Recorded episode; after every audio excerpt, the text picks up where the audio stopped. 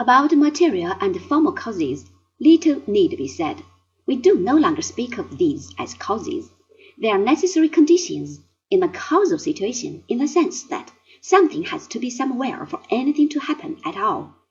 As for efficient and final cause, both of these merit some comment. The efficient cause is what in modern terminology is called simply the cause. Thus, a stone falls from a step because somewhere or something gives it a push.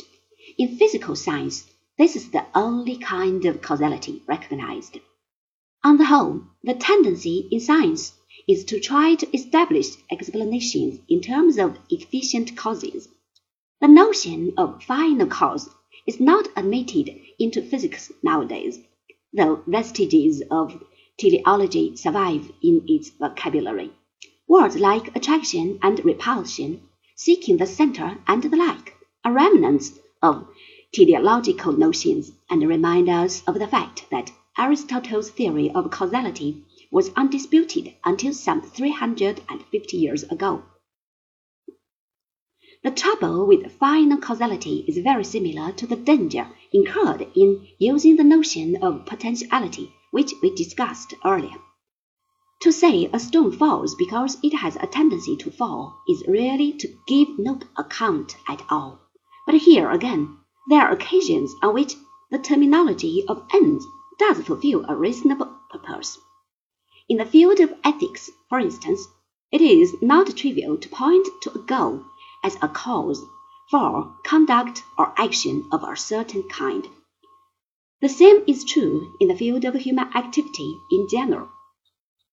Present expectations of future events are motives for our actions. This is true of animals too, and there are cases when one might feel inclined to use this sort of talk even of plants.